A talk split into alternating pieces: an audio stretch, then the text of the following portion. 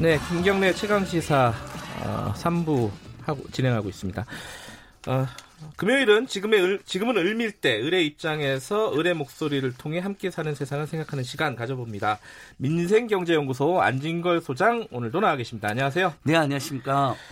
지난주에 그러니까 이번 주죠. 이번 주에 가장 좀 충격적인 뉴스 중에 하나였습니다. 탈북 여성이 6살 아들이었죠. 예, 예, 예.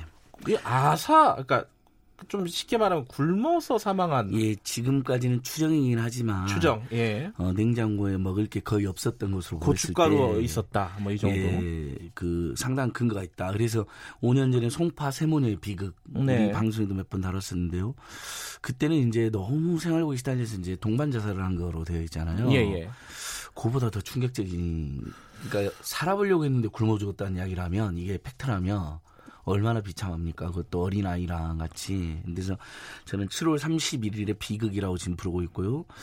여기서 이제 굉장히 중요한 몇 가지가 드러났습니다. 두 가지 문제입니다. 네. 하나는 복지사각지대 문제가 그대로 드러났고요. 네. 두 번째로는 탈북민 문제가 드러난 겁니다. 음. 만약에 어, 그 대한민국 국민이었다 탈북민이 아니면 다양한 인간관계라든지 네트워크 또 주변 이웃, 이웃들과의 어떤 교류 그 다음에 복지 제도를 많이 할 거 아닙니까? 네. 근데 이분은 북한에서 왔기 때문에 그런 정보가 부족했을 가능성이 높습니다. 지금 그렇게 추정하고 있습니다. 자, 이분이 임대 아파트 월세가 16개월이 밀려 있었거든요. 아 그래요? 예. 그러면 음. 이제 주변에서 아 너무 안 됐구나 이렇게 소문이 나야 되는데 탈북민이니까 이제 잘 교류가 없었던 겁니다. 아, 이웃하고 어울리 예, 남, 네. 남편이 필요면 또 만약에 한국 분이었으면 일면 그를 통해서 맺어진 인연이 있었을 텐데 이혼해가지고 중국 국적이어갖고 중국으로 가버렸습니다. 아 남편도 없는 예, 상황이었고 그러니까 예. 어 그랬고 그 다음에 이분들이 유일하게 아, 어, 양육수당을 10만 원 받았습니다. 이제 음. 양육수당 어린이집 유치원에 아, 안 보내는 경우에 보육료 대신 받는 거거든요. 뭐 최대 20만 원, 네. 20만 원까지. 그러니까 최근에 신설된 아동수당은 다르죠. 아동수당은 보육 기간에 보내든 안 보낸 간에 중복해서 10만 원을 주는 것이고요. 네. 근데 양육수당 10만 원만 받았는데 네. 어 이분들이 지금 돈이 하나도 없는 것으로 지금 추정되잖아요. 네. 한 3천 원 정도를 이제 얼마 전에 인출 5월달에 인출을 했더라고요. 그게 마지막입니다.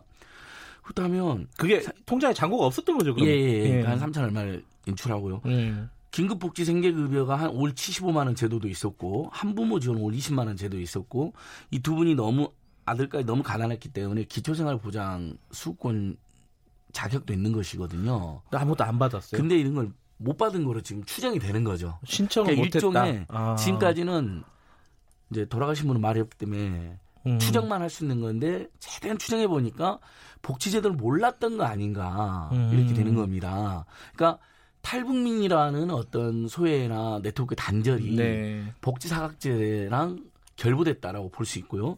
두 번째 여기서 송파 세뇨법에서 송파 세뇨 사, 건이 있은 다음에 우리가 법을 고쳐가지고 세모뇨법을 해가지고요. 만약에 그렇게 공공한 처지에 있는 분들이 계속 뭐 임대료나 관리비나 공가가 밀리면 네. 우리가 알 수가 있잖아요. 그렇죠. 예를 들어 전기료를 안 내면 예, 예. 뭐 6개월 이상 안 내고 있다. 예. 그러면 얼른 찾아가 가지고 예를 들면 요즘 이제 서울시만 해도 찾아가는 동 주민센터 차동 이런 것도 있고. 네.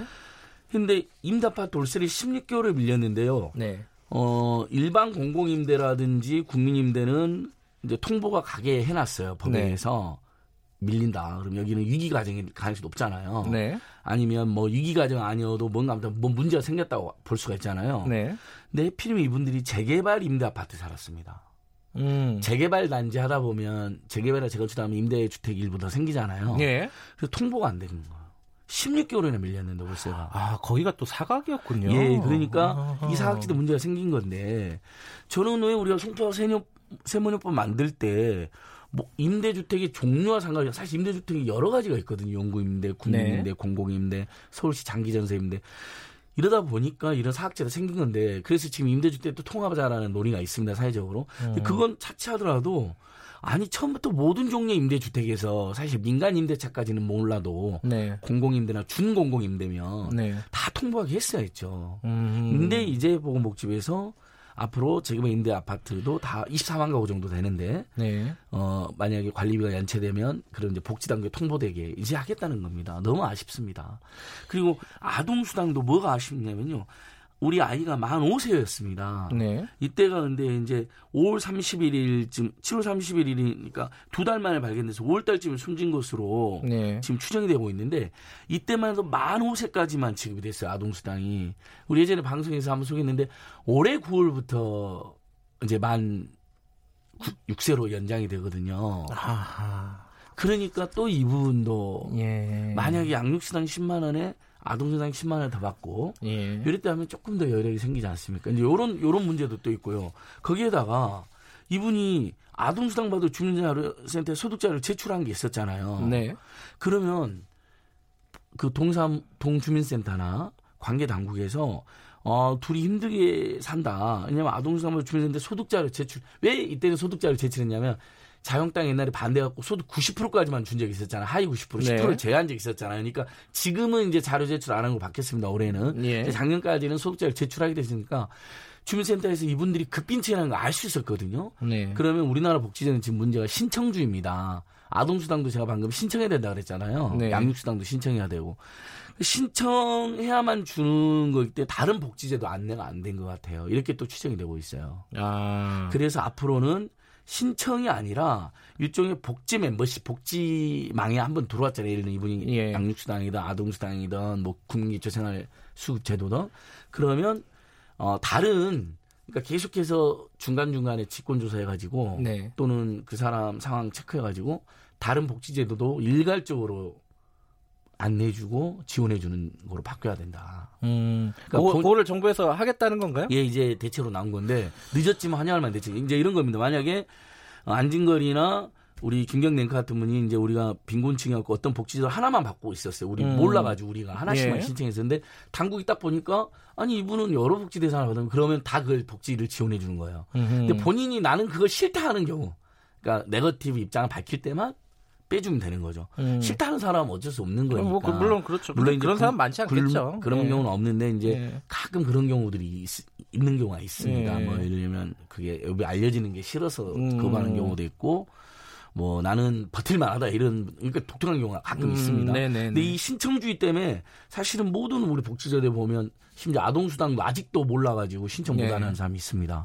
그 다음에 이제 그 기초연금 있잖아요. 우리 65세 이상 어르신들 중 하위 소득 네. 70%이 기초연금도 아직 못 받는 알겠습니다. 분들이 있어요. 청취자분 중에 음. SH8716님이 배고파서 탈북했는데 나만 와서 굶어 죽었다. 이 예. 이런 일은 없어야겠죠. 예, 자, 조금 더 충격적이고 그래서 남북 하나 재단이라고 이걸 돕는 재단이 있거든요. 알겠습니다. 이 재단도 좀 더 분발해야 될 것 같고요. 예, 여기까지 오늘 들어야 될 것 같습니다. 고맙습니다. 예. 민생경제연구소 안진걸 소장이었고요. 김경래 최강시사 오늘은 여기까지 하겠습니다. 내일 아침이 아니라 다음 주 월요일 7시 25분 돌아옵니다.